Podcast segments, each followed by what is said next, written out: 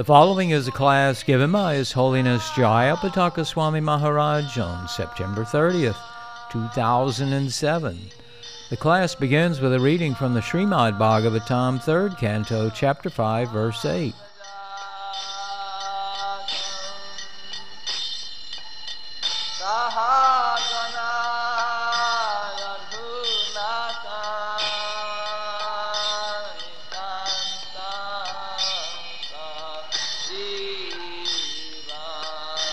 अचिक्लिपाद्यच्च हि सर्वसत्त्वा निकायभेदोदिकिता पतिता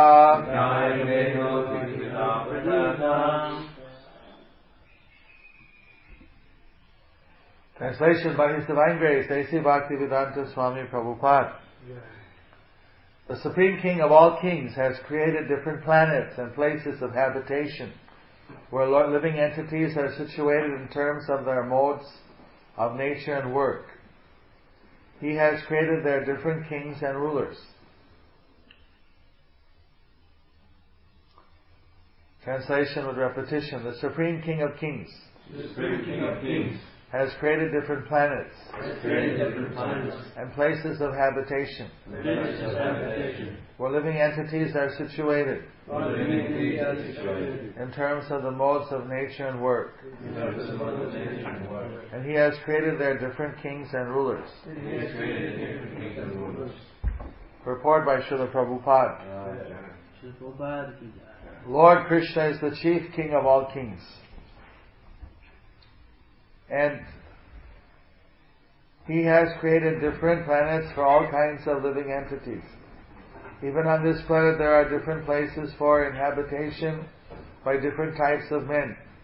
There are places like deserts, icelands, and valleys, and mountainous country, mountainous countries, and in each of them there are different kinds of men born of different modes of nature according to their past deeds. There are people in the Arabian deserts and in the valleys of the Himalayan mountains, and the inhabitants of these two places differ from one another, just as the inhabitants of the Icelands also differ from them. Similarly, there are also different planets. The planets below the earth down to the Patal planet are full of various kinds of living entities. No planet is vacant, as wrongly imagined by the modern so-called scientists. In Bhagavad Gita, we, can, we find it said that uh, by the Lord that the living entities are sarvagata, or present in every sphere of life. So there's no doubt that on other planets there are also inhabitants like us, sometimes with greater intelligence and greater opulence. The living conditions for those of greater intelligence are more luxurious than on this earth. There are also planets where no sunlight reaches, and there are living entities who must live there due to their past deeds. All such plans for living conditions are made by the Supreme Lord, and Vidura requested Maitreya to describe this for the sake of further enlightenment. Harihi Om Tat Sat. Thus ends the Bhaktivedanta Swami translation purport of the third canto, fifth chapter, eighth verse, in the matter of Vidura's talks with Maitreya, spoken here at the Adelaide, Australia, Radha Shamasundar Mandir, on this uh, 30th of August 2007, Christabdo, and 521st year of our beloved Lord Sri Chaitanya Mahaprabhu. Harihi Om Tat Sat. So, in this universe, there are so many different places, different planets, different stars, different solar systems, and uh, they have all their different kinds of uh, situations for living. Now, the uh, modern science is uh, sending people to the Mars planet to see whether there's uh, any facility for sustaining life as we know it on this planet over there. But actually, we have a, a carbon-based life here, carbon, oxygen, carbon dioxide. So our ecological uh, needs are different here for this planet. Everything is organized in a particular way. We breathe oxygen, the plants eat, and we breathe out carbon dioxide. The plants breathe carbon dioxide, and their byproduct is they breathe out oxygen. So we cut down all the planets in the in all the plants in the planet. We won't be able to breathe. Pretty soon we'll use up all the oxygen. That's why it's uh, important that we have uh, green areas in the world. But millions, uh, I don't know, millions or hundreds of thousands of hectares of uh, forest land in the Amazons and different places around the world, which are considered like the lungs for the earth, those are being cut down just because the people want to make paper and print different kinds of books or whatever. Then when the they get on their case, then they, they say, well, look, at you're already rich countries, we're a poor country, so we want to get rich. Then once we're rich, we'll think about it. But meanwhile, the whole Earth planet is, you know, going down the drain. So Krishna made a perfect balance in this planet. But we have this kind of ecosystem. I remember one time uh, Sridhar Maharaj, he showed me one article that he had discovered that in the middle of the ocean somewhere there was a volcanic fissure. I don't know the, how to so pronounce the fissure. That out from there was coming ammonia gas. And in that ammonia gas, there were living entities that were living and breathing the ammonia gas. And they were creating, and they were sustaining a very, you know, they were unique kind of uh, creatures. If they swam out from the ammonia gas area into the normal ocean, they die. And if a normal fish swims into that, they die. They have their own little micro ecosystem based on ammonia gas breathing. So he was using that to show that just like for us, ammonia gas is highly poisonous. Sometime there was some ammonia gas uh, freighter and a train that tipped over somewhere and so many people died. But there are certain animals that they could, they could, uh, they had the ecosystem that they could breathe ammonia gas. They didn't have the same uh, ecosystem that we have. They had some other system. So he wanted to show me that this uh, proves that we can have, uh, you know, we're just looking at where is there water, where is there, like our kind of ecological system. But there can be so many other kinds that we have no idea about. If we go there, be hostile to us, we will die. But the other living entities, uh, they may be breathing uh, in ammonia gas and breathing out something else, which will create a, some kind of harmony in the plants. There will be totally different uh, harmonious uh, combination. Also, the idea that uh, we be on another dimensions. We're just on a, a particular gross dimension but there are also planets where people live on a subtle dimension. Or just like uh, the Vedas say that uh, the sun planet is a uh, heavenly planet. And there the people live in, uh, have fiery bodies and live in a fire, as, a, as uh, there they have very opulent uh, situation. The Kshatriyas who die in the battlefield, they can go to Surya Loka. So it's considered to be a heavenly planet. But from our ecological viewpoint, if we see environmentally, it's like, uh, who can survive? But if you have a body made out of fire or the body is on a higher subtle level, then that our, how we're living here has no uh, relevance at all. Just like uh, on the, the moon planet is also considered to be uh, some kind of a heavenly planet. And uh, one day Bhakti Siddhanta was taking a walk and he looked up and he was looking at the moon and looking and looking and all the disciples were with him on the walk or looking at him and looking at the moon and wondering what's he doing. What's he thinking about? When he was saying, you know, in the moon planet, they're becoming gradually some materialistic. They're turning their face away from Krishna consciousness. It's supposed to be heavenly planet, it's supposed to be more Krishna conscious, but they're becoming more materialistic. And uh, so it's important we have to go there and preach to them, get them to maintain their Krishna consciousness. You know, this was, you know, maybe 1800, 1905 or something, you know. He's telling his disciples how we have to go to the moon. Now, there's in the newspaper, they say we're going to go to the moon, and by two year, 2020, the idea to have moon bases, and there's a kind of a race. But who's going to go there and claim the moon as their own uh, colony? Because uh, the moon has a lot of uh, uh frozen helium, and uh, if they can bring down uh, frozen helium, even a small quantity of frozen helium can, by fusion, now we're using fission, if I got it right. Nuclear reactions using fission. But there's another type of reaction called fusion. And that needs uh, liquid, or needs, uh, uh, what do you call it, helium. So they're saying they can power a whole city the size of New York for one year with a little bit of helium. So it doesn't produce any radioactivity byproduct, it's very clean. So like this there, it was uh, last night up. Uh, I was on the news uh, when we were flying here to Adelaide from uh, from Sydney about how there's a big race. Who's going to get to the moon first? We always thought they already got to the moon. Now it's taking them so many years to get there again. Which Prabhupada doubted that whether they really got there. So now if it's so, you see they got there so many years before, now their technology is so much further advanced why it's taking them so much longer to get there the second time.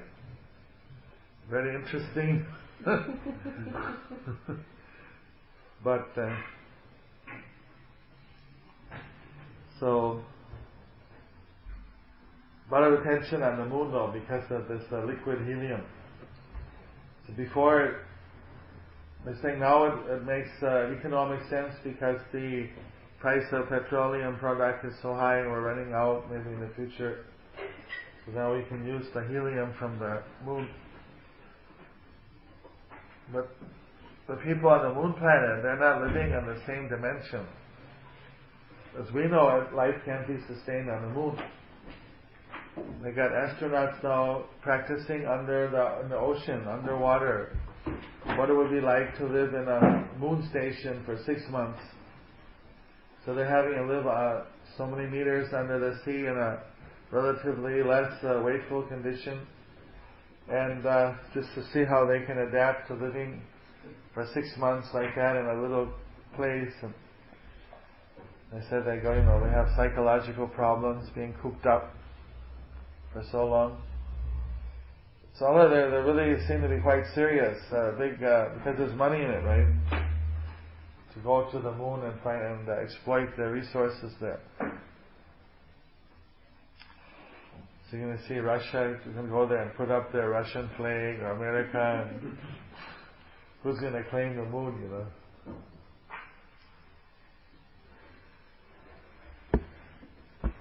Why didn't they do that before when they, they went there? Where's the flag? Anyway, the point is that uh, what we, their preconceived condition that this is what it requires for life is not really a relevant uh, analysis. There's so many other kinds of, uh, even in the gross level ecosystems, and then on a subtle level, that's totally out of the out of the radar for them. For obviously, if people on heavenly planets can live for hundreds of thousands or millions of years, they don't have the kind of uh, bodies that we have they have a much uh, different, more subtle body which uh, lasts a long time. So Prabhupada is saying here, the planets below the earth down to the Patal planet are full of various kinds of living entities. No planet is vacant, as wrongly imagined by the modern so-called scientists. In Bhagavad Gita we find it said by the Lord that the living entities of Sarvagata are present in every sphere of life. So there's no doubt that on other planets there are also inhabitants like us, sometimes with greater intelligence and greater opulence. According to the Vedas, there's a uh, Choda Bhuvana, there's 14 levels of planetary systems. And we're on the seventh level. So there's six above us and seven below. Are millions and unlimited trillions of different kinds of planets. So they all fit within the 14 grades. I used to, I used to have memorized the lower planets. No, I'm not so sure anymore. Was it Atala, Sutala? Huh? No, but there's seven. Tala Tala. Mahatala. Huh? Mahatala. Mahatala, Rasatala. There's a Vitala also. Vitala. And there's a Patala. How many is that? Atala, Sutala, Tala Tala, Vitala, Rasatala. Patala. Huh? Mahatala. Matala, Patala, but not necessarily in the exact order. then about your Bhuva Swa. We're, we're, we're in the Bhurloka, then there's a Bhuva, then there's uh, the Swarga, that is the three mundos. What's visible universe are on these three levels. But beyond that, there's higher planets which are not visible to us. They're on a higher subtle plane. And then you have this uh, you have what's uh, Mahaloka, Janaloka, Tapaloka, and Satyaloka. Pitraloka. Huh? Pitraloka. No, but Pitraloka is not, uh, that's somehow connected to, uh, to, uh, to hell. It's in the lower seven. It's in the lower seven meters subterranean heavenly planet. You have, uh, in Yamalok, in Yamalok, uh, which is like a special place, so that, you know, half of it is, uh, for those who are getting punished, and the other half is Pitilok. So he changes his form. It says when he goes into the hellish area, then he has uh, horns coming out of his head, and he's uh, rings any bells, and then uh, and uh, he's uh, he's giving uh, the uh, judgment to the people. And when he goes into the Pichilok side, then he looks like a human being, and he's a very uh, beautiful person. And there, so you have the two sides uh, of uh, Yamaraj. So this is uh, Vidura is incarnation of Yamaraj. Yamaraj was uh, cursed. It was a Mandaka Mandaka Rishi because Mandaka Rishi was arrested. Some thief uh, took shelter in his ashram. He didn't even know about it. And when the police came, the king's uh, police came and found that this guy took shelter in his ashram and arrested uh, Mandaka Muni and uh, said that you are harboring a criminal, so you're going to be punished by uh, death. He said, I didn't know anything about it. He just came and hid my ashram. I wasn't harboring him. And, well, we found him. You're guilty. So, so then he was tied to the post, and then all the soldiers were holding their lances, their their spears. They were going to throw the spears at him, and this way he was going to be impaired and killed by uh, spearing at the stake. So he's on your mark, get set, they're like just ready to throw. You can imagine the kind of tension he's under. Then the messenger came from the king that spare him, we don't want this uh, rishi to be killed. And uh, he's whatever. So then Mandaka, he was so powerful uh, that he went to uh, Yamaraj and asked him, why did I have to suffer this kind of karma? Why I was put under extreme stress, you know, being tied up on the post and then the, like the firing squad, you know, just ready to be shot. And he said, when you were three years old, you took a straw and you were poking uh, insect. And we were poking, that insect was feeling extreme fear at this sharp straw coming down on it. So because of that, uh, you had to suffer this karma. I was three years old. What did I know? One or two or three. I didn't know anything. You know, how, how, how can a little child be held responsible? Well, that's the loss of karma. You cause suffering to another living entity, you have to suffer. So then he, uh, then this uh, rishi made a curse. I don't accept your decision. This is not reasonable. So I curse you to become a Sudra, to be born on earth as a Sudra. And the second thing he said, I curse like all the parents, that they had to take the karma for their children up till five years old. Whatever they do, it's their responsibility. The kids shouldn't be held responsible. So don't let your kids, uh, you know, poke insects or tear apart uh, frogs or do any weird things, you know, because you'll be responsible. Don't have them eat uh, non-veg food, meat, fish, eggs. You'll be responsible. So like that, so Yamaraj decided he'll come down on the planet uh, when Krishna's on the planet. So he took this birth as Vidura, who was uh, Pandu's. How was it? Who was the previous king? Uh, had Pandu, Dhritarashtra, and uh, Vidura. Somehow the, the they're all related. Somehow that uh, previous uh, father wasn't able to conceive, so in uh, previous yugas, the brother of uh, the brother could also conceive in uh, in uh, his brother's wife. It was allowed. In Kali Yuga, that's forbidden because uh, people are too lusty. Then there's going to be definitely some emotional problems. But apparently, people were so self-controlled at that time that the brother could do that without getting attached.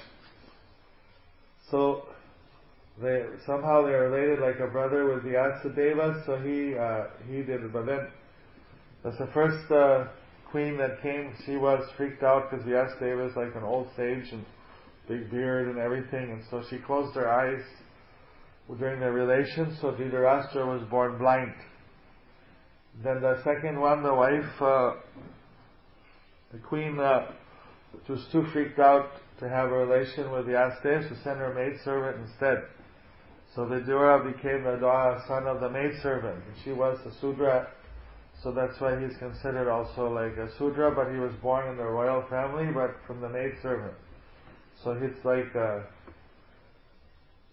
then the third one, uh, the third uh, attempt, uh, she kept her eyes open, but uh, she was uh, freaked out, so she became very pale. So her son Pandu was said was very light colored. She was also very pale colored. So, so then because uh, was blind, so he couldn't take the throne. Vidura wasn't a Kshatriya, so he couldn't take, so Pandu became the legitimate king. That's why the Pandavas were the next in line to be the kings. But Dhritarashtra, he wanted his sons to be the kings, and that's the whole intrigue. They're all coming from the common uh, parenthood. So like that. So Vidura is actually Yamaraj, but he's coming and uh, getting some association with Krishna, and now he's coming and he's approaching Maitreya to get some spiritual instruction.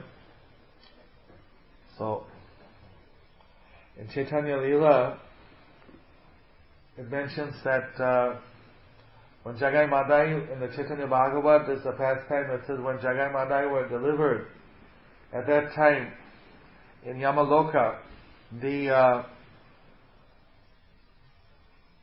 the accountants who are keeping track of everybody's karma, they went to Yamara. They were like really a uh, big commotion at how Jagai Madai, who were really special uh, top criminals in the universe, they were born brahmanas and uh, in a brahmanical family, and they knew that scripture, so they would personally research the scriptures.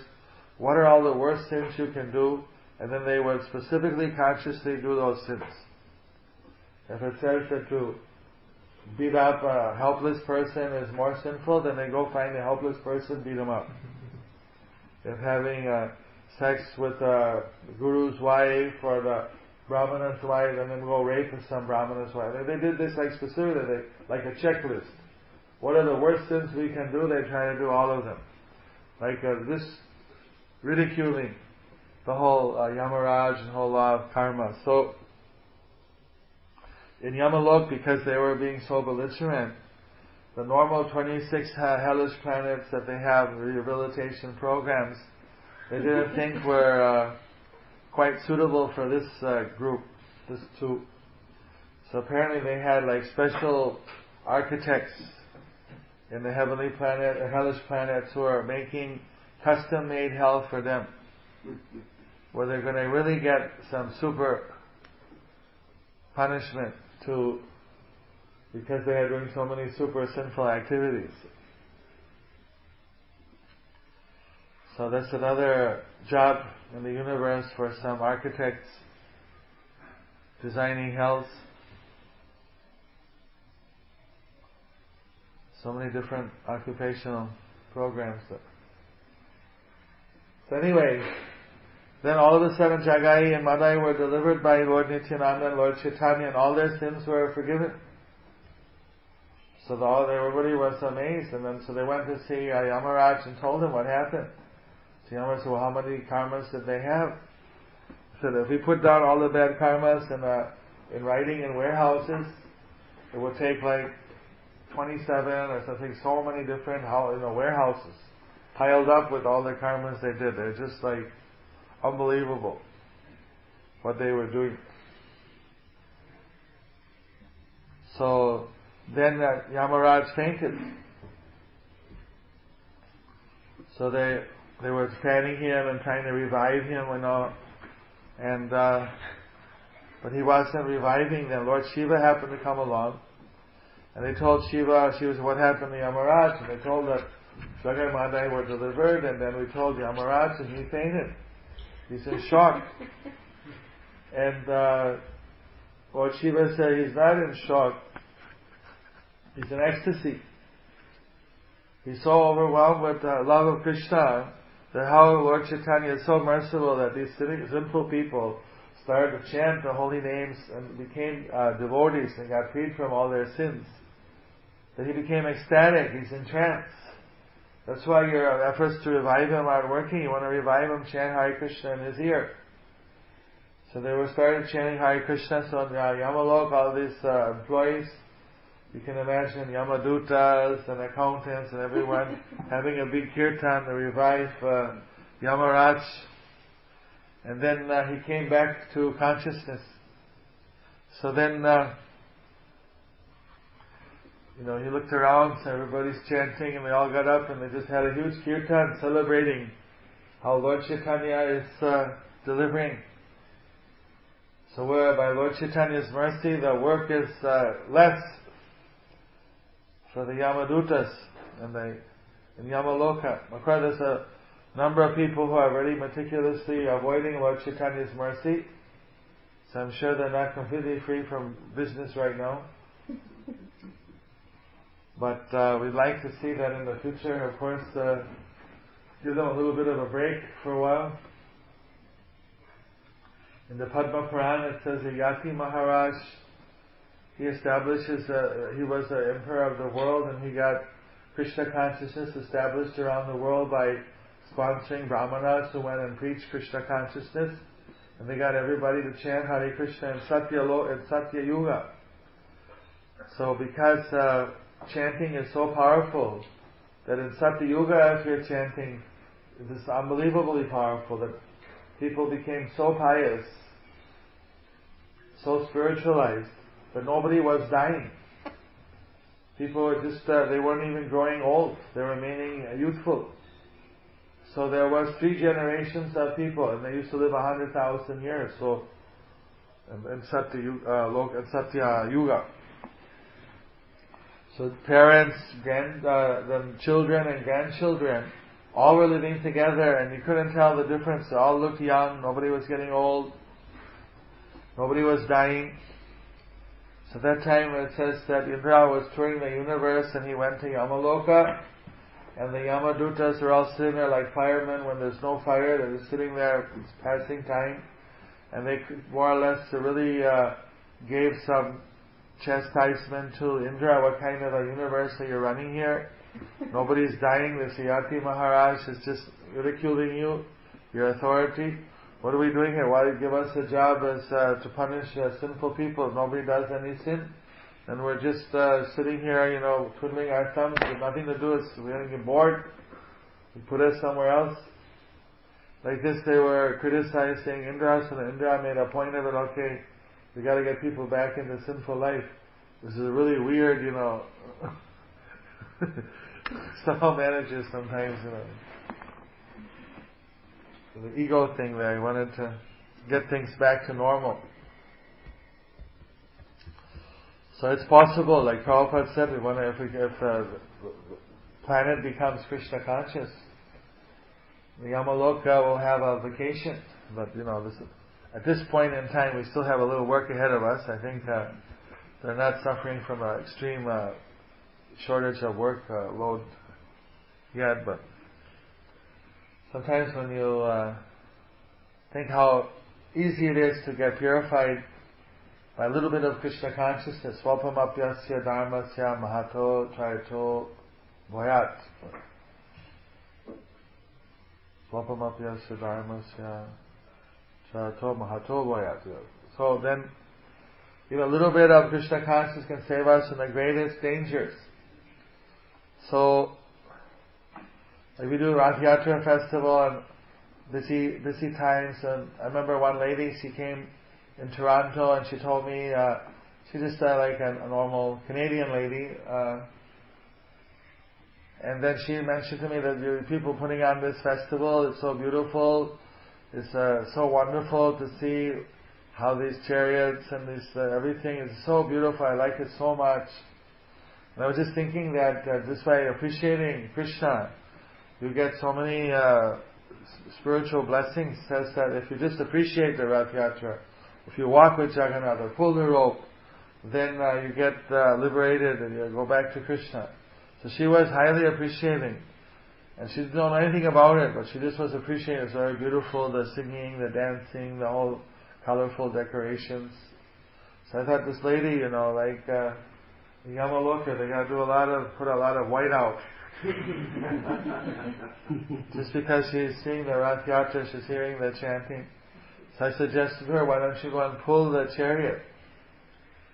You just pull that rope. And then she said, you see, I just came from the grocery and I know you people are very pure and see, I, I got my shopping bag here, I have some meat. I'm not a vegetarian yet and I, I'm, I'm, probably if I won't go and touch the rope carrying this meat, maybe it's a sin or something. But somehow she's a little bit sensitive. I said, well, you put your bag there for, I'll just go touch and come back. So she put her bag there, I'll just stand here. I won't, you know, I'm not going to touch it. But, you know. she ran over and pulled it off and came back and took her bag. So. Prabhupada said that we are, you know, the, the police, that's Yamaloka and the Yamaduta, they're the police force. They pick up people and take them there for either rehabilitation program. When they have too many sins that to be born, it's just like better to clear off some of the negative account and they can take birth in a little bit better position. Just have a little bit, maybe take a lousy birth on earth. So, that's, but if it's got a tons of lots of impious activities, lots of sinful activities, then better to go burn it off uh, intensively and then start off with a little bit better, uh, better situation. So, but the uh, devotees, so they're making, uh, like you see Srimad Bhagavatam, it says a revolution in uh, the sinful lives of the people. Just hearing about Krishna, just uh, chanting Hare Krishna, taking some prasadam, it's making so much good fortune for people. Like the book distributors, when they give somebody a book and they just hold the book, just by holding the Bhagavad Gita, holding the Srimad Bhagavatam, they get so many blessings. here you have your dinner club, they come and take prasadam. They may not know that for them it's just a good vegetarian meal, but it's actually uh, has so much spiritual blessings in it for them. I remember once I was talking to some lady who was uh, now chanting and practicing Krishna consciousness, a young lady, maybe in the early 20s, and then I asked her, when's the first time you heard about Krishna? And she said, well, when I was 14 years old, I saw a Harinam party on the street. I saw the devotees chanting. Immediately I was attracted. I wanted to go there and look at them and ask them what they're doing. And, but I was with my parents and they grabbed me. No, no, don't go there. You know, those are not good people or something, you know. but she remembered that her whole life was seeing the devotees and Harinam. So how just the Harinam had made this lasting impression.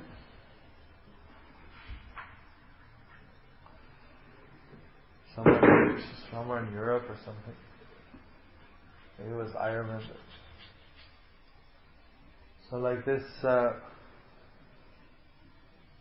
so there's so many different planets, and according to our desires and our karmas, we can go to different planets. But if we want to serve Krishna, then we go to Krishna Loka, out of this material world. Or maybe sometimes uh, we go where Krishna is having his lila somewhere in the material universes. Some liberated souls, they come down like in Chaitanya Lila, even from heavenly planets or from the spiritual world, to help Chaitanya Mahaprabhu to spread the Sankirtan movement. So this is uh, Sometimes we're wondering where Prabhupada is now. Is he back, back in Krishna Loka? Is he taking up some of the projects that uh, Bhakti Siddhanta talked about, preaching in the moon or some other place? Some some devotees actually uh, stay in the material world. They have ecstatic love of Krishna. They just help to spread the Krishna conscious movement. So there's different uh, in the Bhakti Rasamrita Sindhu, so someone may have Bhava Bhakti for a thousand births before they get Krishna Prema.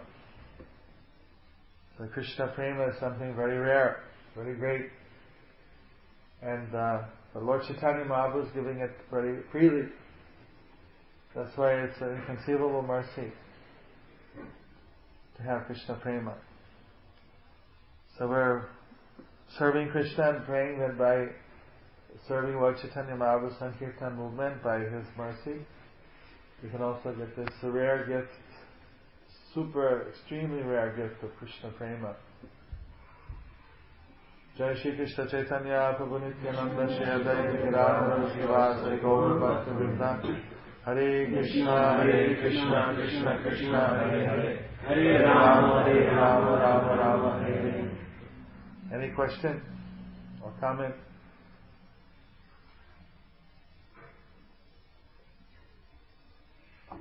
Yes? Maharaj, with Pitriloka being in its location, in not, not such a good place in the, in the 14 planetary system, is it important to stress in our preaching to, rather than just to continue to give worship of the forefathers uh, in, in the general fashion to actually move towards getting them out of out of that loka and back into a realm where they can take up Krishna consciousness.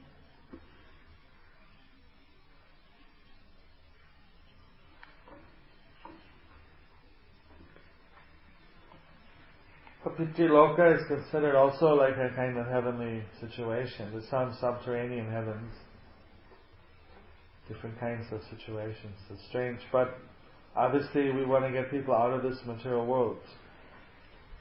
And uh, it's not that every uh, parent is in Pitriloka. I mean, there's a lot worse destinations. They may be also in some very hellish condition. Someone may be uh, very sick in the next life, but because the descendants are performing a shraddh and doing the and sending Krishna Prasad package to them. Suddenly they get healthy, they recover, have a better material position. Meet devotees. It says anyway that the pair, the son or daughter who deliver their forefathers from a hellish condition, son is called a putra, and a daughter is called a putri. Pu means hell, and tra means deliver, like man means mind, and tra means deliver. Mantra, putra. So the descendants have delivered their parents or forefathers from hell, then they're considered very good descendants. So that's one of the ceremonies we do is uh, we offer uh, Sraddha ceremony on the death anniversary of a forefather. We do worship to Vishnu, offer bhoga to Vishnu, and then the prasadam from that offering was offered to the forefathers. So this can save them from hellish conditions. And some once in a life, usually in India, people go to some holy place like Gaya, which is especially dedicated for this kind of puja for the forefathers. So there they have a lotus footprint of Vishnu, where Vishnu came from the spiritual planet and he put his uh, foot there and made an impression. So the actual footprint of Vishnu is on the stone. So you can do the worship to that footprint and then offer. Lord Chaitanya went and did for his father. That's when he got initiated. When he was initiated and he developed, he manifested his love of Godhead.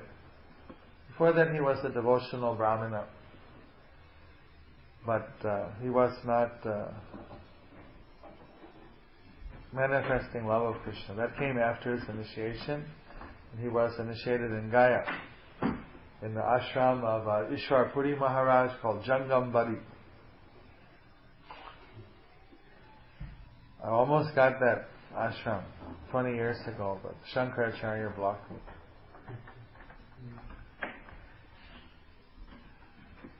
So, or if you can get back to Krishna, then 14 generations will also be delivered.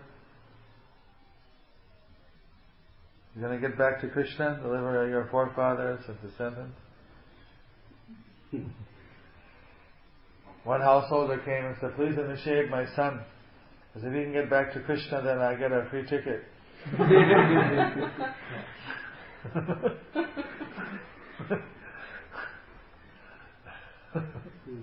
so I don't think I'll make it. I'm too attached. but there's hope for him.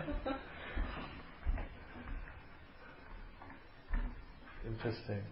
Juanita, what question?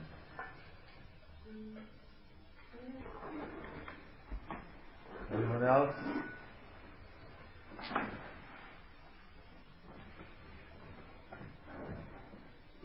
in, when the, someone die in home, have to follow how many days to not enter the temple, something rule and law things uh, to follow for devotees. You know, someone die in home like uh, pass away, mother pass away, father pass away, have to be uh, how many days have to be follow for that. Uh, it's interesting. I was told, like, for instance, they have, uh, in Guru Vayur temple in South India, they have a, a group of uh, brahmanas who want to do the service. So there's more people who want to do the service than there are slots. So they have some ceremony where an elephant lists out someone's name from a basket and that person's going to be the head priest for six months. Then he makes up his own team and then for six months he's the head priest of the temple. Then again after six months there'll be a new check. So one of my disciples' uncle was like that, chosen many times by the by the deity to be the head priest. So they have a system that is when he's for that six months, he won't have contact with his family.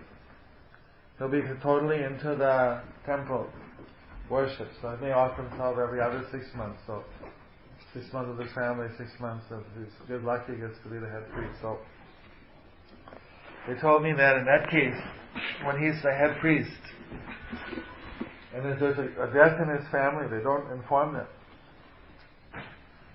whether they had priest. So that if he doesn't know, doesn't matter. We don't know, don't hurt you. Then he's not. The idea is that someone may be very affected. My father died. My mother left. And then if they're like emotional like that, and we go before the deities, it's uh, not so good to to go with some very much materially uh, attached.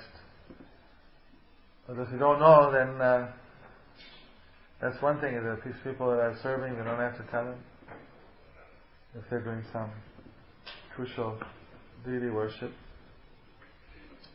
Otherwise, this is more of a Vedic tradition. I didn't research to see that. I know that sannyasis don't have to follow that because they're considered to be civilly dead. To what degree the uh, the devotees have to follow. I've had to research the folio to see what Prabhupada said on this issue. I know he said like for brahmanas, I think it's 11 days, and then for kshatriya it was 11, 15, 21, and 30.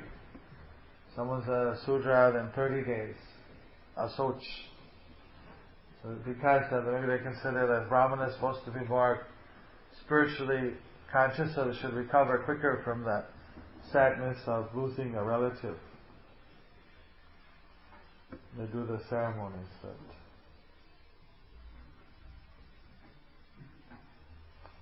someone's uh, second initiated, it's a brahmana. you consider from that point of view, it would be uh, 11 days. Somebody's uh,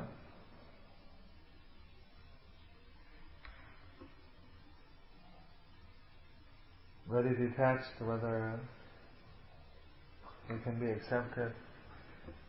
I don't know how much Prabhupada actually enforced this uh, within ISKCON for the devotees living in the temple communities. There's a Nepali a sheltered disciple whose grandfather passed away. So then officially they consider that a mourning period. So for one year, he can't get married. Yeah, in Nepal, they follow that. One year have to no, no any. It's not going to any temple, not visiting there. For a year. One year, yeah. They're not putting the any mark on the lotus feet. I said, well, going to the temple would be somewhere between 11 to 30 days, but they said just getting married is like, uh, no, happy. Not to go to temple for one year. Too much. No prasad, you can eat prasad. No prasad, Uh, You have to eat hand. You have to eat For prasad. the smart place, uh, for the Vaishnava, I don't think that. The smart You have to eat prasad. If you, if you eat prasad, then you will see. for, for one. Uh, not so case. Some tradition, Brahmin led the outcomes. And when the We don't follow that for sure because we have to eat prasad. and Guru Maharaj, the second question is when the like a monthly problem, no? That is great to have uh, it's like a you have a class. You have a question in the class, or this is just general Ishtagosti? No, no, no. I'm just asking this question because sometimes happen, no? When they have monthly problem in the woman, they have to be not going to altar or something. So, uh, Prabhupada said anything to that? Yeah, and it- it's kind of they say off the altar. She's off the altar. Generally, they're not supposed to uh, do the, the deity worship at that time. But then somebody asks what to do in emergency, like say there's nobody else, you have to house deities, and the husband's away. So then Prabhupada said, like, well, in emergency, there's no rules that uh, you have to do. Just like the mother may be uh, having that her monthly, but she has to still feed the babies has to feed the kids, has to do. If you're in a big joint family, then they they can cover it around and give her a vacation for three, four days. But if you're a nuclear family where there's just a, the wife and the husband, then uh, what can you do? So sometimes the husband maybe helps. If that's not possible, then uh, she has to do. Like that, if you're in a very small temple and there's no other brahmana pujari, then sometimes the even though she's supposed to be off the altar, if there's an emergency, the Krishna has to be served. And Prabhupada said to make an exception. Achyutananda, last question. When, um, When is the deities open? As soon as you finish this question, though. Okay. well, when when our forefathers go to Pitraloka, how how long do they spend there? Before they take back again? and- and- Well, as soon as you go back to Godhead, then they all they get they can go back to Godhead too. I think they get to stay there as long as uh, their ch- their descendants are are pretty pious. They're there because it says that. I remember once I heard this. Uh, I didn't. Someone told me because you know, I used to have a real long speaker. Gradually, my hair's falling out, but it's getting a little shorter. It's only this long. It used to be like very long. Maybe one day Simon will have a long speaker. Very soon, Mara.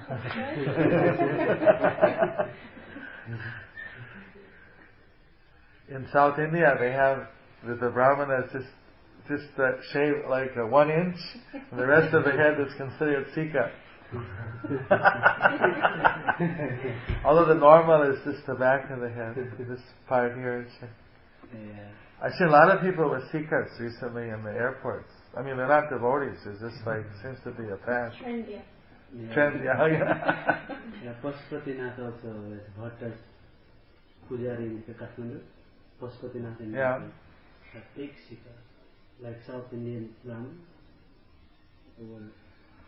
So they said that uh, when you take a bath, the water that falls off your sika makes rain fall in the Pitri Loka.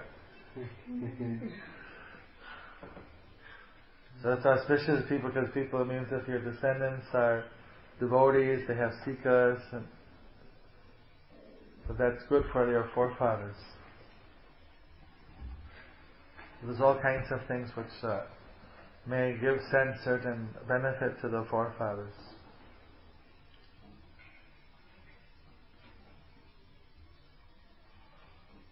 But exactly how you move from one planet to the next, eventually they had to come back here on Earth again. But if the descendants go back to Godhead, they can go back also. Didn't research so much about Pitri Loka, kind of shooting a little bit higher than that, but uh, there's probably one of the Puranas that has a, has more about Pitri Loka. Bhagavad Puran has 18,000 verses. What Skanda Puran has 200,000 or something, or some very big now. It's just much bigger. Different Puranas. That's what when if someone, uh, some pandits say they want to bluff you, then they say, where does it say that? It says in the Skanda Puran because it's so big. so who's gonna research and find out? You know.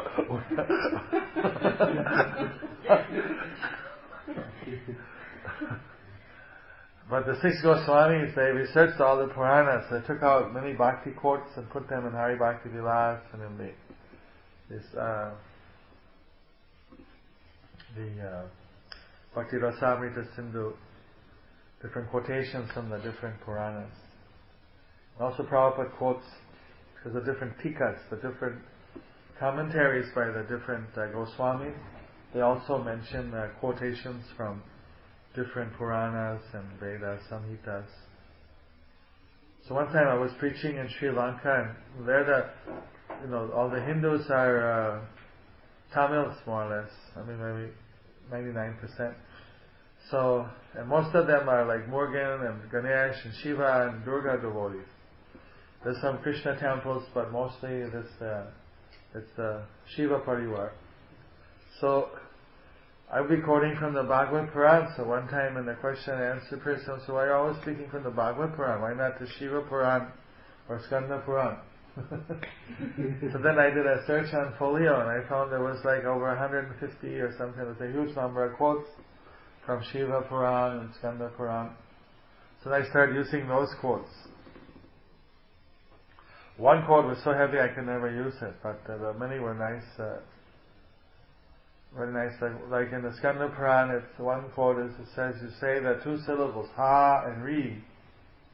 Like everyone to chant ha. Hari, Hari, Hari, Hari, Hari, Hari. That says Vishnu will steal away from you. He steal away all your suffering, your misfortune, your material, you know, contaminations, to steal away all the garbage from your life. But first I tell you steal it from them, they all get worried. so this is a nice, interesting quotes, and the main ones I think we, we have some access to, but there's a lot more that could be researched. So like that, the Pitriloka is more like a karma kanda place. Yes? Raj, can I ask one more question? You're the Um, boss here. Um, Srila Prabhupada um, mentions in one purport in the fifth canto, um, in interesting, in a section near where they're um, talking about Pitriloka and the different twelve planetary systems. Srila Prabhupada mentions that even if we give up all other types of ritualistic processes, we should never give up devotional service. It's the one thing that should never be given up. It should be the the last one major um, opportunity that we have in life that we never push aside. Is this also in, in accordance with some of the other some some of the the thoughts that we've just been discussing about the you know, the, different things that we go through in life and some of, some of the processes that the Vedas describe. You know, when women go to the altar parents pass away and family members leave their body. Should any of this come into into reality in terms of devotional service? We shouldn't give up our devotional service. That's, that's why how much these things uh, relate to uh, the devotees is questionable. We have our devotional service that takes the priority over these other considerations.